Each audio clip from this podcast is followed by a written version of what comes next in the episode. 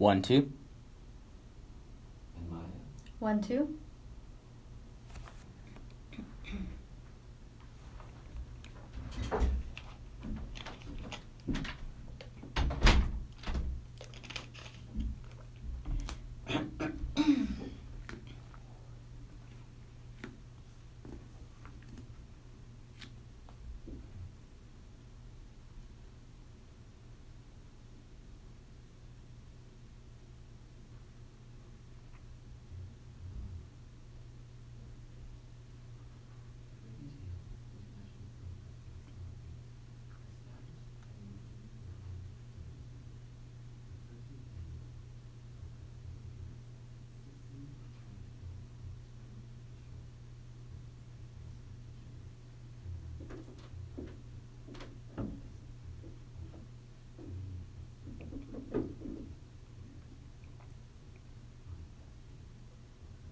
Hi, I'm fine, how are you?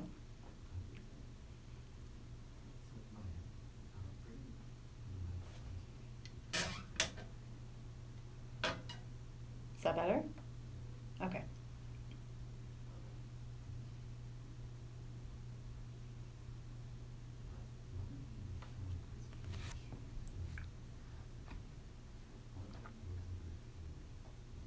Thank you. I'm great. You?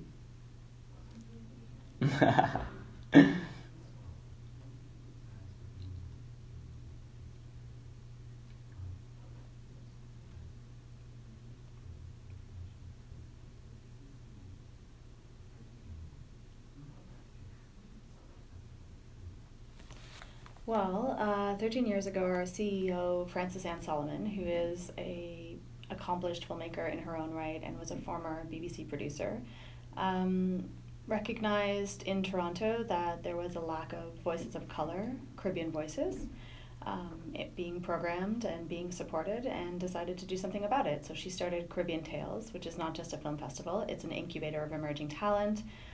It's an online platform, a viewing platform online, Caribbean Tales TV, and it is a producer of films and a distributor of films.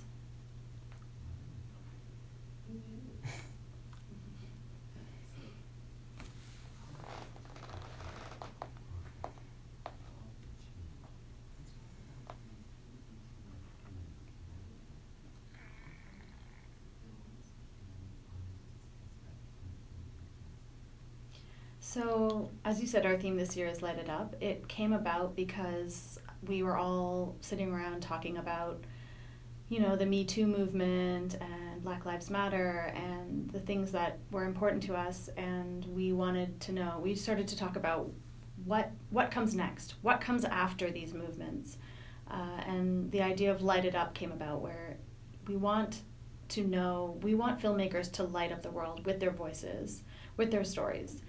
So in line with that, when our programming team started looking for political, provocative films, films that were saying something about the current climate, the current state of affairs, not just in the West, all throughout the Caribbean and all throughout the world. So this year, there's so many incredible films that are really getting to the truth of conflict and of marginalization and of how people are dealing with these things. Films from Haiti, Jamaica, Trinidad, Guyana, Curaçao, films by women of color, films from South Africa, films from all over the world talking about what it feels like to be marginalized and what we can do. So it's not just stating the facts, it's really about what's next, what comes next, and what we can do.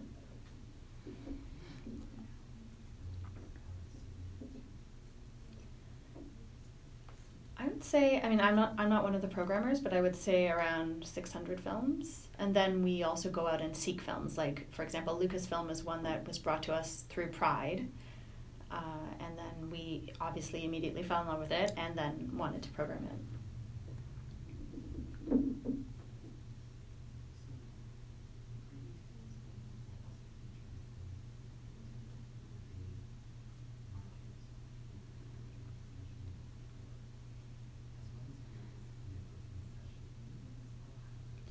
So the festival takes place from September 5th to 20th.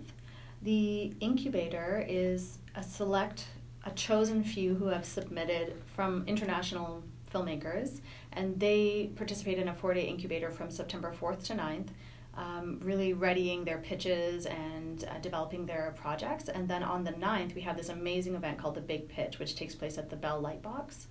And it's a Caribbean breakfast, full of Caribbean breakfast, which is an amazing part of it, but also we have a pitch competition, and we have industry execs from all across Toronto. So we have CBC and Bell Media and Corus and CTV and Omni. Everyone's represented there, and we eat a tasty breakfast, and we hear all the pitches, and then the whole audience gets to vote.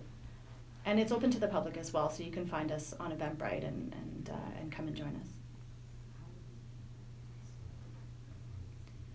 It's a submission process, so they submit their projects and their bios and a whole slew of deliverables to us, and then our vice president, Nicole Brooks, is in charge of the incubator, so she goes through with her team and selects, I believe every year it changes, and I don't have the number this year, but it's between 5 and 10. Absolutely, right after the big pitch, we have our what's called the Red Hot Mixer. It's our TIFF networking event, so it's just like in the same room, basically one room over, and it's just a huge networking event where you can come and meet all of these industry executives, and as an emerging filmmaker, it's the room you want to be in, you know.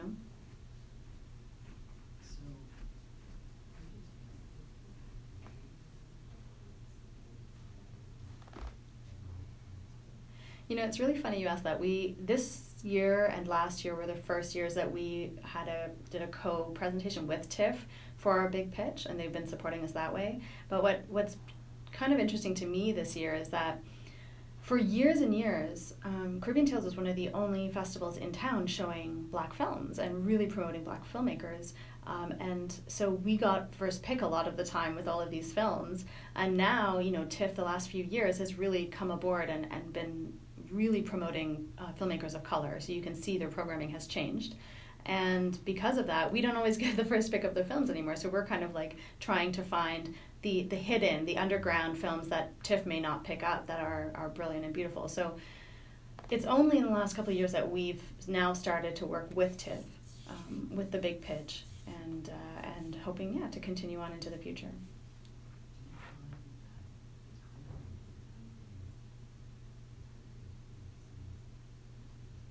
Mm-hmm.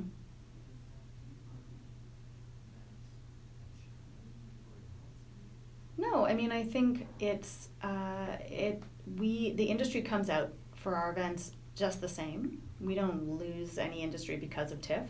I think it is a little bit of a challenge, but what it makes up for that in the fact that there's an alternative to TIFF. So we are an alternative to TIFF. We have you know, films that TIFF might not program, that TIFF might not know. We've developed 13 years of an audience and of a community that we have deep access to that is different than what you would see at TIFF.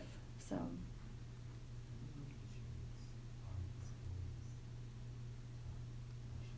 So we are playing at the Royal Cinema on College, at the Review Cinema on Roncesvalles, and also our closing night, which is a Haiti fundraiser, is at Scotiabank Cineplex.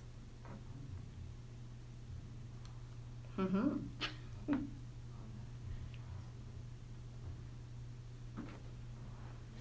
Nice, great. I'm well trained. Yeah, awesome. Well trained by my boss. Yeah, yes.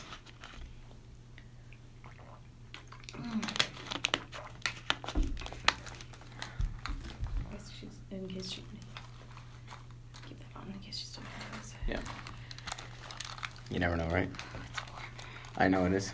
We can talk to each other through this. That's true. We can keep. Yeah. Yeah. I just got AC in my apartment. I've been there 4 years. Wow. And I just got an AC unit, and it's like changed my whole life. Yeah, you bet. I know. We do have. There's one in the living room, but it's like, you know, it's to get the airflow other places, you need fans too. Yeah, you can't. It's only in. Same with me. It's only in the living room. Exactly. But that's okay. That's all I need. That's the thing. Just like a little bit. Yeah. Relief. Cool. Segment 2.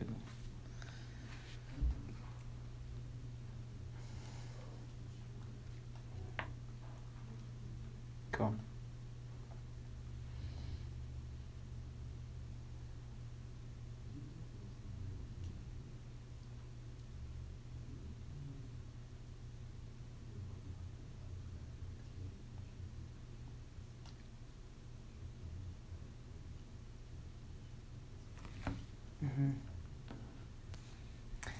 Yeah, I mean, great question. For me, I think that the inspiration really came from, I mean, personal story, obviously. I wanted to make films for a really long time in my life. You know, maybe since I was a little kid, it was like the first job that I wanted to do, but I had no idea what that meant. You know, what's producing, what's directing, whatever, right? And but I did want to make films. One of the things though was that I. At the time when the idea was conceived, I was actually working at for Apple at the Eaton Center, and I'd worked there for a number of years, and I loved it. But one of the things that I realized about my transition, because Apple was the first job that I had where no one knew about my past, no one knew I was trans really, except for a few select people, and that's actually where I met Mitch Reed. And he didn't even know about my transition. We were friends for a number of years. And he wanted to make films too. He was already a filmmaker, and but my problem was I did want to make a film about transition, and I wanted to make it about the perspective of also being a man of color, what that means when you're not raised that way. Like my experience of being socialized and raised female to having to navigate the world as a black man was different than I had originally expected it was going to be. Yeah, and so I knew I kind of wanted to tell a story like that at some point in my life. The issue for me was that I was really afraid of making a film about it because I was stealth at that time. I had lived stealth for 5 years already, not telling anybody about my transition. And so to take a leap like this seemed kind of like I was going to lose everything. I think looking back at it, I thought if I came out on screen and if I came out, I would never work again. I would lose a lot of the friends that I had made. So there was a lot of fear kind of based around the project. But ultimately, my experience working at Apple really showed me that there's so much in masculinity. There's so much that is unspoken, especially at that time. Now we're talking, years ago. And that the experience of me being male was a lot more challenging than I thought it was going to be, mostly because there was so much sexism, so much racism, transphobia within masculine culture. And that's really what made me want to make Passing. I was like, I'm here every day. People are saying sexist and racist things to me on a regular basis. And why? Because I'm a black man and no one knows that I'm trans and they think I'm just going to agree with all this stuff. And I just really wanted to highlight it. And I wanted to, bring some other guys on that journey with me.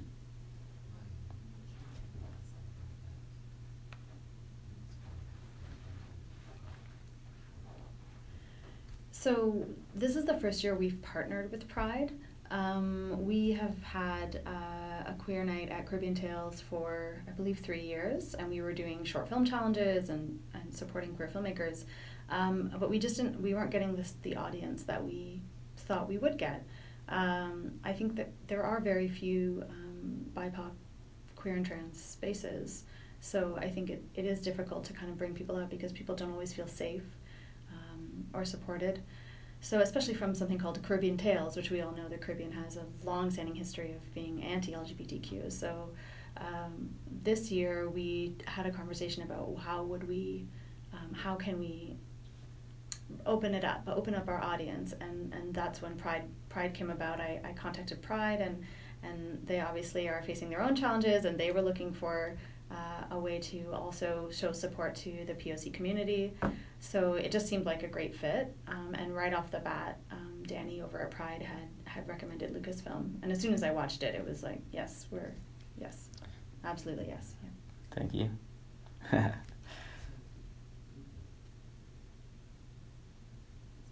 Yeah, Luca. Yep.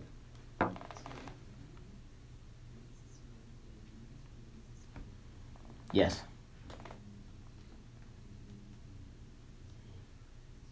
Mm-hmm. Yep.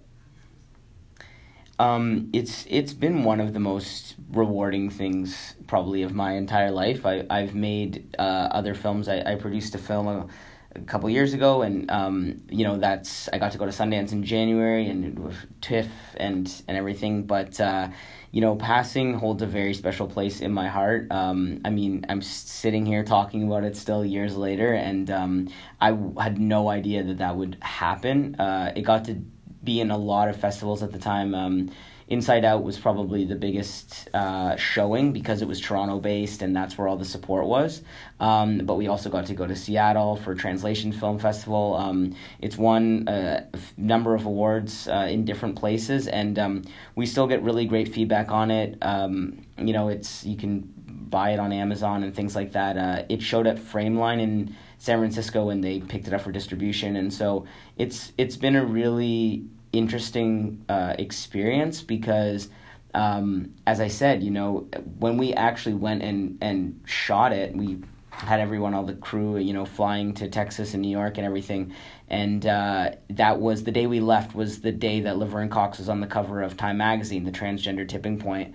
And, who knew that we'd be sitting here today, so deep in these conversations, because it was so surface. And even when I came out to my, the director of it, who's now also been my business partner for the last 5 years, it's like, I told him that I wanted to make a film about transition and my experience, and he had never even heard the word transgender, and I think it's just a testament, really. I know, he had heard it, but he was basically saying that he didn't have any concept of what it was, or really that he may have had anybody in his life who was trans, because at that time too, this was 2013.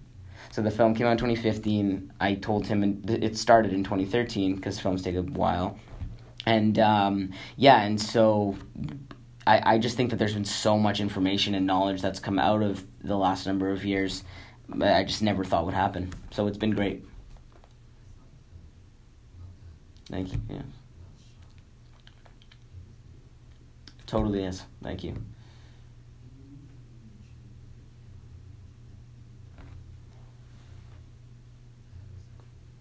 Mm-hmm.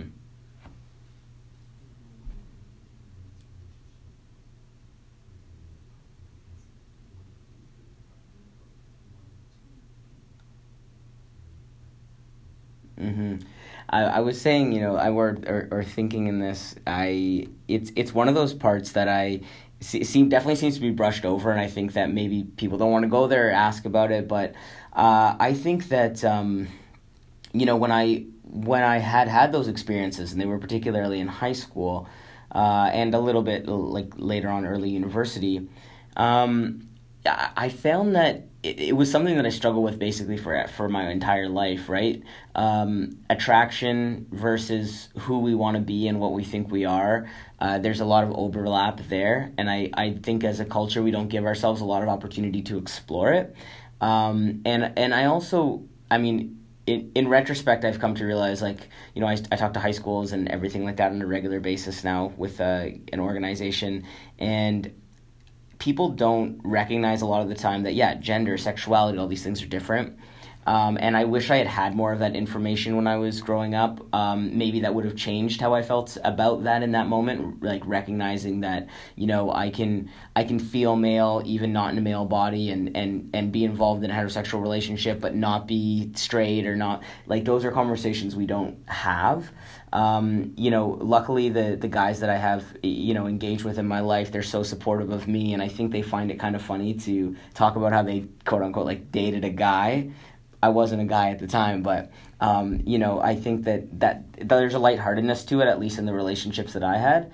I think that, my relationship with men for my whole life was always coming from a very confused place in that sense, right, of wanting to be around all the guys, but really not feeling fully accepted and really having to figure out how I fit into that. And that's, so I would say that's really where I was coming from when I said that I was attracted to men, but sometimes I look back and I wonder exactly as I said, is that what was it, just is it mostly jealousy, or is it mostly wasn't me seeking something that I just never even really put a lot of time into thinking about because there's no education around it.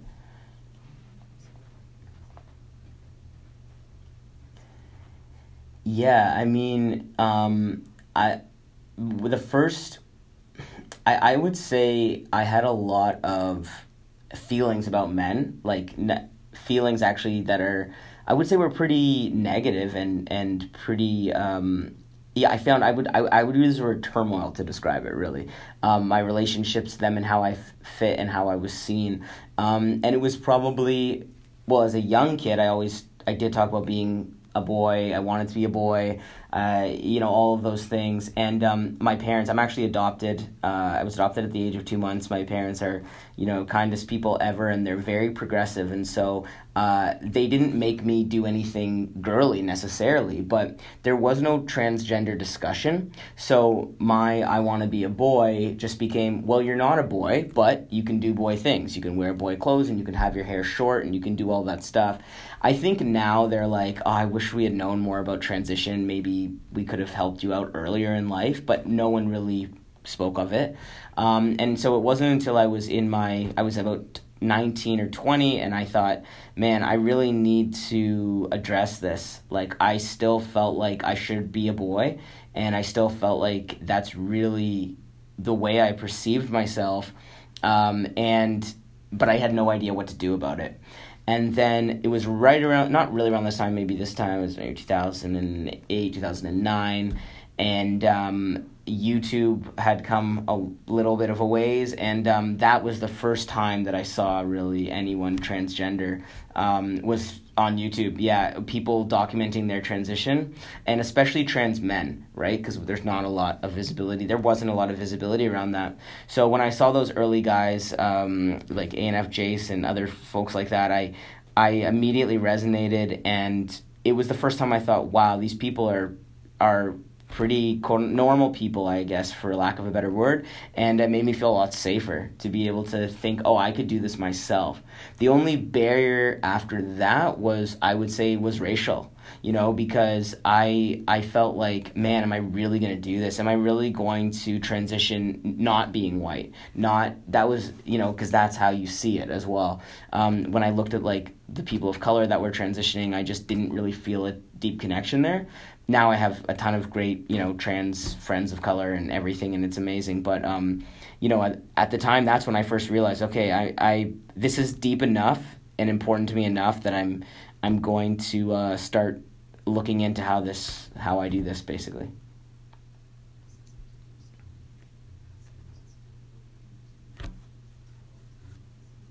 Yeah, for sure. I think that there was some challenging times. It was challenging to find other people to come out on screen, especially people of color. I was in a Facebook group called Black Trans Men, and I put out a call, and nobody wanted to do it basically at all. There was just so much fear around coming out, and you know, and family and all that type of stuff. And so we ended up writing this PDF document that said, basically me personally pleading with people to come out, you know, and saying this is going to be really important, and I think it's really important that we create visibility, and we're going to change lives and everything, and then after that we got some people who were willing to come forward and talk about it, and again now it's like people are out all much more regularly. But that was a challenge. And then secondly, I would say that, you know, I'm so deep in my own self-awareness of transition now. As I said, I speak sometimes 2-3 days a week, high schools, middle schools, right? Coming out as trans to new people on a regular basis. But at that time, because I hadn't come out really to anyone substantial in my life, it was kind of like opening a Pandora's box in a way. And in our last week in New York, I found I was so emotionally overwhelmed. I was just like broke down and cried. And after our interview with Sasha, and I think it was because I had realized, like, yeah, I'd done exactly what I wanted to do, and I had gotten so much information, not just about myself, but about these other people. It was a mix. It was bittersweet. It was bittersweet, but I'm happy that we did it.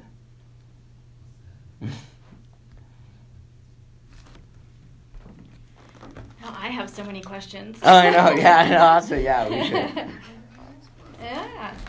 Yeah, yeah, you should jump in. I know, I just, like, curious to know, well, like, I'm a filmmaker as well, and I know that when you make something, you get, like, you'll get a lot of random emails, and people just emailing you from out of the blue for positive and negative, right? So I'd be curious to know about that, like, what that was like after it showed and won awards. And yeah, some people just, like, came to it for sure, and they didn't know about me, but they just came, and I just let it happen, and then, I mean, they were cool. Yeah. But you never know what people think. Not to your face, right? Well, yeah, that's true. But did you get any emails or anything from anybody randomly? Like everything was fairly positive. But oh, sorry. Oh yeah, sure, yeah, sure, yeah. We can talk about it. Maybe I'll rack my brain. Yeah, I'm curious to know. There we go.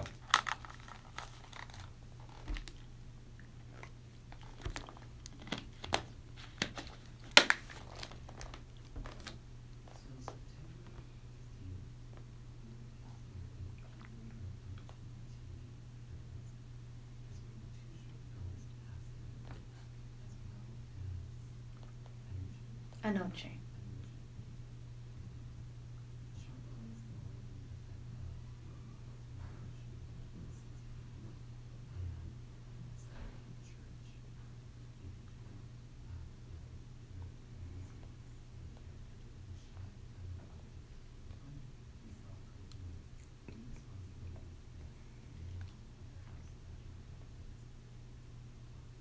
Oh, that doesn't do it justice.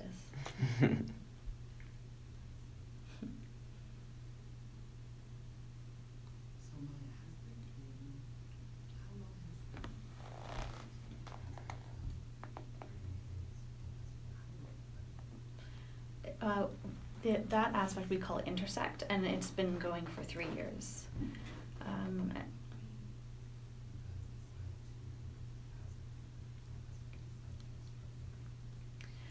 I mean, the conversation has been around for a long time, and obviously, you know, it's been picking up more and more in terms of BIPOC trans experiences, BIPOC queer experiences. So,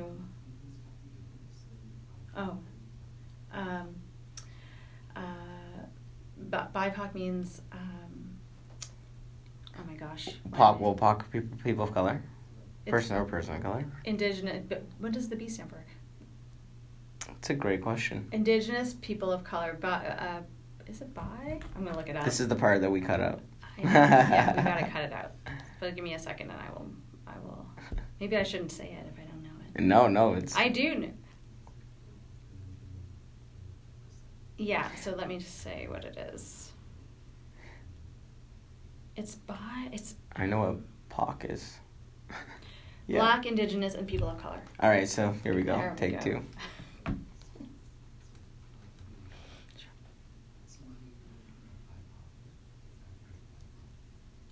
BIPOC is short for Black, Indigenous, people of color. So the whole spectrum.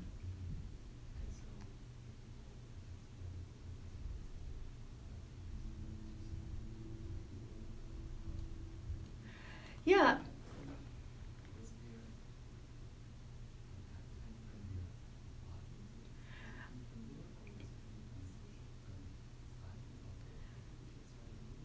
Yeah, I think Caribbean Tales we're always looking at what's current and what we can have a voice in and where that voice lies. And I think, I mean, the Caribbean for a very, very long time, and a lot of people don't know this, is really horribly against people, queer homosexuality. Yeah, it's illegal, and there's been a lot of persecution because of it. So I think everybody at the festival started to recognize that this needed to be spoken about, regardless of if we had an audience or not. Not vocally. I mean, our audience typically, because we've been around for 13 years, we have an older Caribbean audience. And, you know, there are times where I've, you know, been at a screening where older Caribbean people come up to me and say, oh, there's too much cursing or there's too much this. But in terms of the queer programming, we have not had a pushback. We don't get as many of our established audience coming out to that particular screening. But we do have some, and it's really nice to see them come and support and perhaps you know, change their minds or enlighten them in some way.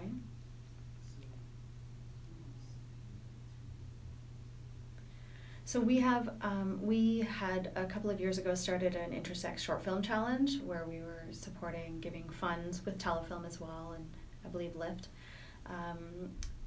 giving funds and supporting a short film by a person of color, queer person of color filmmaker.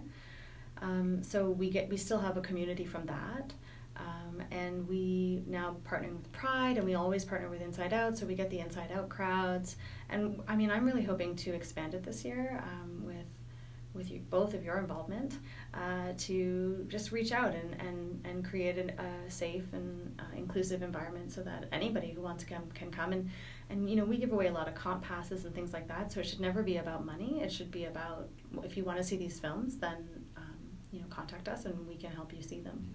We'll make it happen.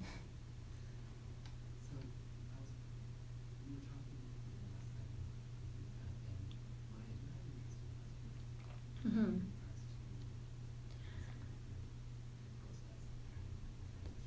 Mm-hmm. Yeah, I mean, as a filmmaker myself, I know that when you make films that, you know, have a political stance or say something, sometimes you'll get emails from random people, pushback a little bit, positive, negative, and I'm just curious, Luca, if you received any feedback from strangers or other people. Mm-hmm. Like, you know, normally it's really positive. I think that some of the places where people, at least even in the Q&As, or they'll ask certain things, I think that, you know, we don't put any title card up that explains what transition is, and we don't talk about any of the medical stuff, and we don't really show any photos or anything like that. So I think that sometimes there's at times, especially in the audience, there's confusion. At the end, they're like, wait, what? Like, you know, they haven't quite taken in this whole concept of, like, hey, these people were born female. But that was all kind of on purpose, in a sense. And the good feedback that we have from that is that people, by the end, start to realize that, hey, it's about more than just transition. This is now me going off on another tangent, but passing is really the one area that people sometimes have a bit, it's not really, but a couple times people are definitely curious, why is it called that? And the fact that it's become maybe a more politically incorrect term, I guess, over time. The word passing, yeah, I mean, for me, I'm kind of like, if in 10 years people say, like, fuck your film, it's called passing, I don't really care. But, you know, I think that it's something that it does resonate with people on differently depending on where they're at. And to me, passing is a big part of my life, so that's why it's called that. But I think that one thing that has been interesting is how different people perceive the content, and usually, again, it is in a positive way. If we're talking about feedback, because, for instance, my mother was raised Jewish. She's Jewish, and passing for her means something completely different, right? It's like she came from a time when that was, you know, you have to pass as non-Jewish and to, you know, escape the Holocaust. And I think that it really has enriched the story in a lot of ways, the way that non-trans people and even non-LGBT people relate to this idea of, you know, what does secrecy look like in our lives? Like, what are invisible disabilities look like?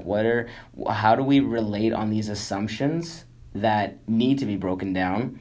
And so I love that that's kind of how that's different kinds of feedback that I get, because at the end of the day, it is an LGBT film, but, you know, it's also to be consumed by, you know, by anyone.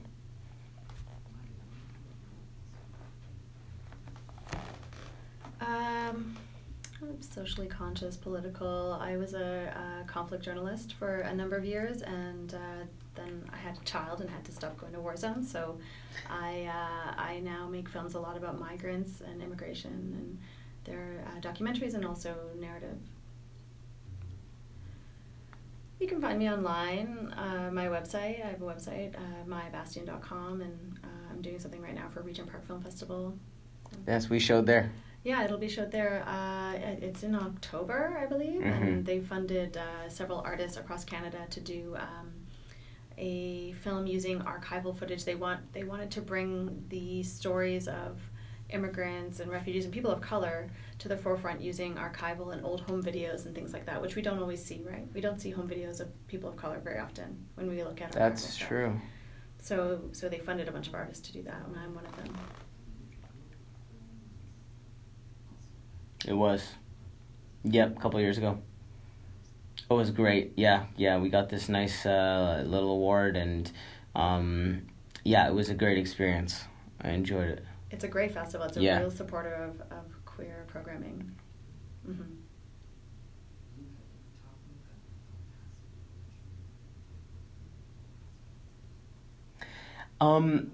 Yes.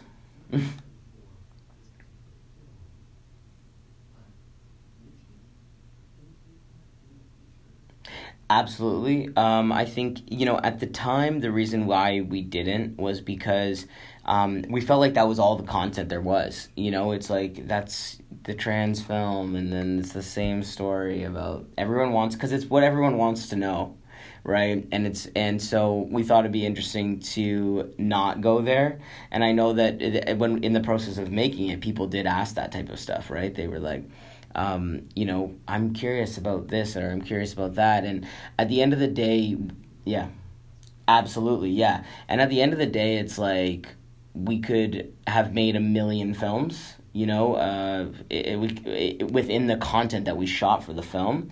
But I think the medical side, I don't know, I wanted to tell a story that was outside of that. And especially it's like with the internet, there's a lot of access to that. There's a lot of access to, what do trans bodies look like, and how does medical transition happen? And so I think that it's really important as a culture. And to be honest, that was probably, thinking back, it was very inspired by Laverne Cox's attitude to transition. The year that we shot it was, when Orange is the New Black first came out, and I actually sent her a message, and she wrote me back, which was really nice before everything obviously, popped off with her. And I was really inspired because she was just seemed to be living without fear and putting herself out there without making it about transition. I didn't even know she was trans when I first watched that show, right? So I liked that approach, and I wanted to continue in that vein, I guess.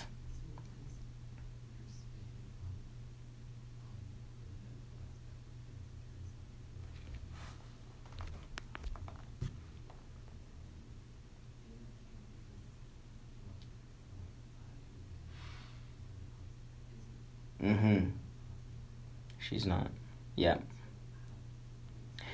I kind of stand in a middle line. Again, with the talks with the high schools and stuff, you get a lot of those questions as well. Like, we do anonymous Q&A, so there's usually stuff about, what everyone wants to know about, which is like, what does your body look like, and how does that medical stuff happen, or where are you at in that process, me specifically. I don't really go into it that much because, I don't know, I guess I like to be, I like to be perceived obviously as me, and I think that the more we continue to make that the focus of transition, the more it just takes away from the fact that there's so many trans people, there's so many different kinds of trans people, and so it feels like I'm trying to be lumped into a certain category. Like, one of my favorite questions is, people go, oh, like, so is it done? And to me, I know exactly what they're asking, right? Exactly, yeah. They're like, oh, so when did the transition finish, right? And yeah, they just want to know if I've had a bottom surgery, right? Yeah.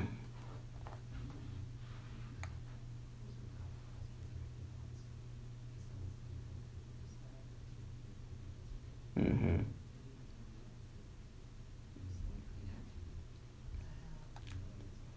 Yeah. It's so true. Yeah. With friends, it's a bit different. And even with strangers, I mean, it really, I guess, depends on my mood. But I suppose it's like, if this particular story of passing, it's like almost negates the medical side, because, it's about the passing. Like, it's about what happens when you're trans and you're perceived as not trans.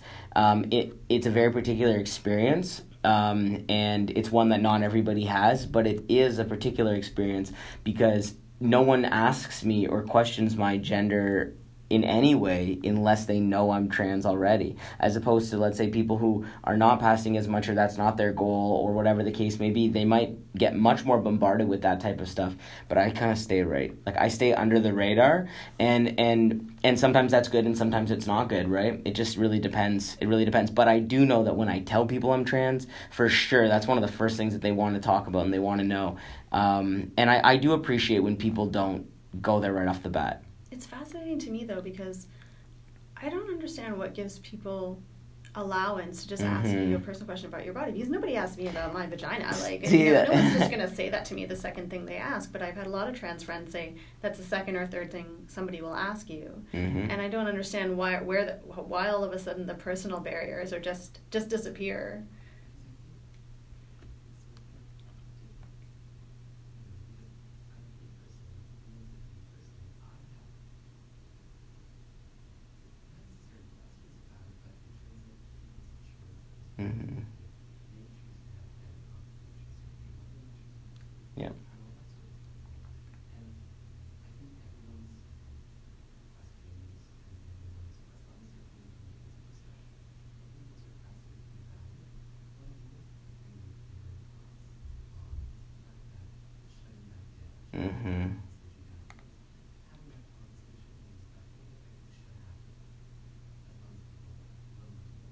Yeah. Yeah. No, I completely. Yes. Exactly.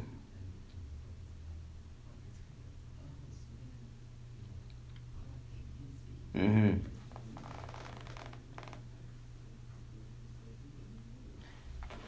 think Luca's film is what brought us, Caribbean Tales wanted to program it along with Saturday Church, is the fact that it is about a unique aspect of being trans that we hadn't heard of before. And even with Saturday Church, which is it's a coming-of-age musical, a trans coming-of-age musical, and it's beautiful. And it takes sexuality out of it. In a way, it's just this young boy who's sort of very confused. And I think it was interesting to us to program things that take out these standard questions and let people see a different experience of it. Perhaps for our audiences who might be afraid to go and watch a film like that, if we can take those standard kind of questions out and just show a human experience, it's not about, And that's what we were, hoping for. But I understand what you're saying, and I think that, my response to it is usually, some people get surgery, some people don't get surgery, but that does not make the gender. And that's really where my teaching moment comes in, right? Is that because sometimes it feels like when people are like, they're so aggressive, or not aggressive, but when people want to know, sometimes they question, but when people's curiosity first goes to like, I need to know if you have a penis, it's kind of like, if I say I don't, then what? Like, then what is that really going to be that thing that validates me as male? Because I think that we're trying to move away from that just as it is, right? And so to me, that's why, that's why I kind of feel the way I feel about it. But at the same time, I've worked really hard to, appreciate my body over time, as we all have to do. And for me, it's really important to be, in my trans identity, to be, to not feel like I have to keep grabbing at the standards, because I see how that affects the trans people around me. Like, I see how deep you can go in the self-loathing, and where does it end? Me and my trans friends talk about this sometimes. It's like, where does it end? Because I've seen so many people, friends, go through transition, and same with me for a lot of my life. Like, I have a job I love now, so that takes a lot of focus, but first it's like, I need to get on tea, then it's like, I don't look the way that I want yet, then you want a beard, then you want this, and like, I remember an ex-girlfriend had said to me at one point, because I was, oh, I'm not this, I'm not tall enough, I'm not attractive enough, I need a penis, all these things, and she just said, like, I remember when all you wanted was a beard. And I'm like, yo, you're so right. I think that it's really important that we remember, that we've, regardless if it's transition or not, but I love trying to remind myself of how far I've come in certain ways. And I do think it becomes this kind of wild goose chase for self-fulfillment that can become very toxic and dangerous, because I've seen it affect people. And I even in April, I actually went to, I spoke at an all-trans man conference. And it was an incredible experience, very emotional. And And yeah, it was that reminder to me that, man, like, some people, they're just like, it'll just never be enough. It'll never be enough.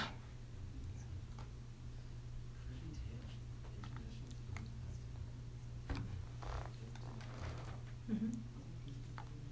The Royal Cinema on College and Roncesvalles, the Review on Roncesvalles, and our closing night is at Scotiabank Cineplex. Thank you. Yeah, so much. Great. Good combo. Yeah. Sweaty.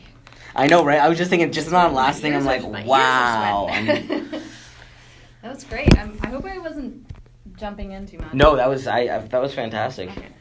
Yeah. Well, you're well spoken. I guess because you're sort of, this is what you do now. Just, I guess so. Yeah. I mean, like, I do speak a lot, that's true, but this was pretty cash. Pretty brave, though, to go to high schools and stuff, because, you know. It was, yeah, I spoke at a prison, a youth prison on Monday. Oh, wow. Yeah, it was. Wow.